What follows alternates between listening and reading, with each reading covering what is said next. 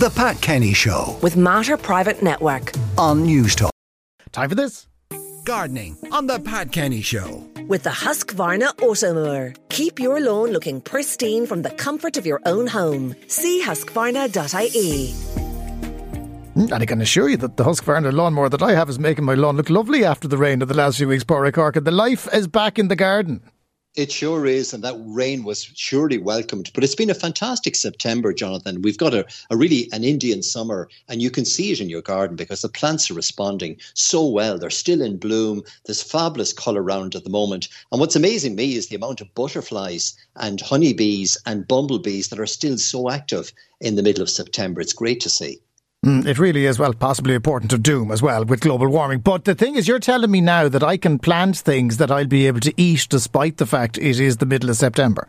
Absolutely. We, we generally associate the planting of vegetables and herbs with springtime, with March and April. But now in September, if you think of it, Jonathan, the temperatures are still quite warm. The soil is quite warm as well. And as you say, we've got recent rain. So the planting of autumn, winter, and spring veg should occur at this time of year in your, in your local garden centre. They've got lots of edible plants, things like cabbage pixie, which is a nice dwarf variety of cabbage purple sprouting broccoli, or kale, which is absolutely fabulous, the lovely curly kale, things like winter lettuce, which if you which if you plant now as plants will be ready to use within about four to six weeks, and you can sim- simply start harvesting them on a regular basis right through the autumn, winter, and spring period. And of course, garden herbs. Think about Christmas, Jonathan. Think about the turkey and the ham. Plant some herbs today, and they'll be ready for Christmas. And you can simply grow them in a mm. window box, a hanging basket, or a container out of doors. They're winter hardy. Things like rosemary and thyme and sage. But are they? Oh, hang on, are they? Are they rain hardy? Because the, my poor unfortunate Absolutely. window boxes were lovely until it absolutely teemed with rain for about two weeks, and they all look miserable now. So, No. how well will they hold up?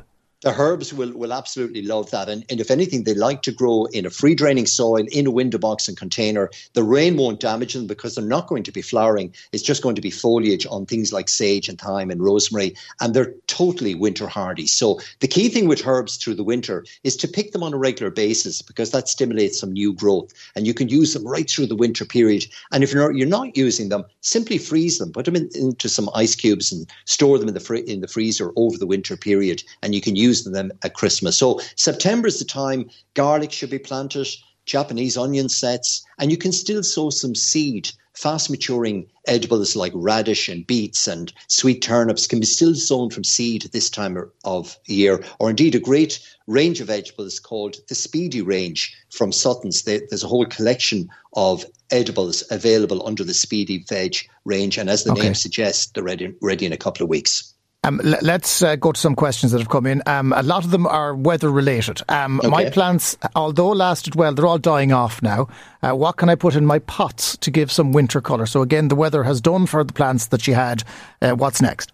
Right. Well, so and it's a great time of year. Mid September is a great time to change your containers. So things like winter pansies, winter violas, the beautiful cyclamen, they're available at the moment. They're absolutely gorgeous. Trailing ivies, even though they don't flower, they give lovely foliage color and they trail down the front of the window box.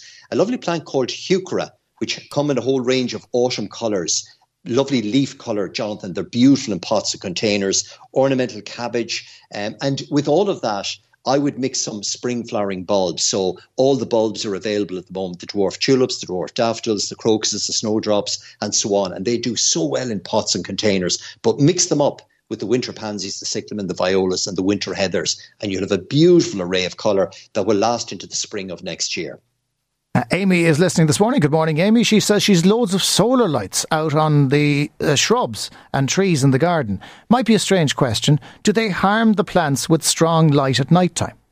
There's no such thing as a strange question here on the Gardening Show. And the answer is studies and research has shown, particularly for street lighting, you know, if you think in Dublin, we've got lots of trees right under street lights. And what we find and what research is showing us is that the foliage stays longer on trees that are growing underneath uh, artificial light uh, urban lighting, as it were. And the leaves are actually larger. They produce larger leaves because they respond to the light and they come into leaf earlier in the spring. So, if anything, the light is actually extending the growing season for the trees or shrubs in the garden. But LED lighting and solar lighting will do no harm whatsoever to uh, garden shrubs. And if anything, they take on a different appearance at nighttime. They're absolutely beautiful to see the lights shining up through the shrubs. So no mm. danger, Amy, whatsoever. No issue.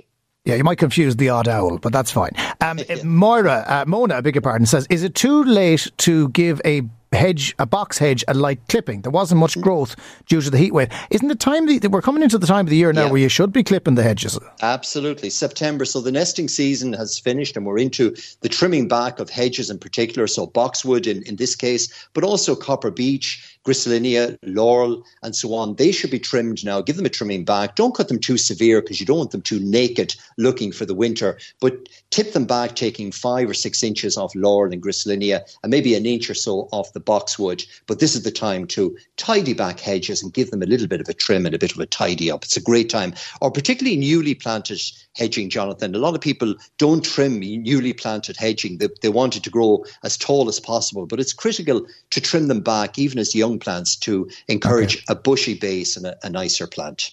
Indeed. Uh, who wouldn't want that? And finally, one quick one. Uh, recently got new paving slabs, but there's a couple of weeds coming through them. What's the best weed killer to deal with it, and how frequent a problem is it going to be? Rip up the slabs, that's what I say, but you'll yeah. probably give me some product that'll do it for me.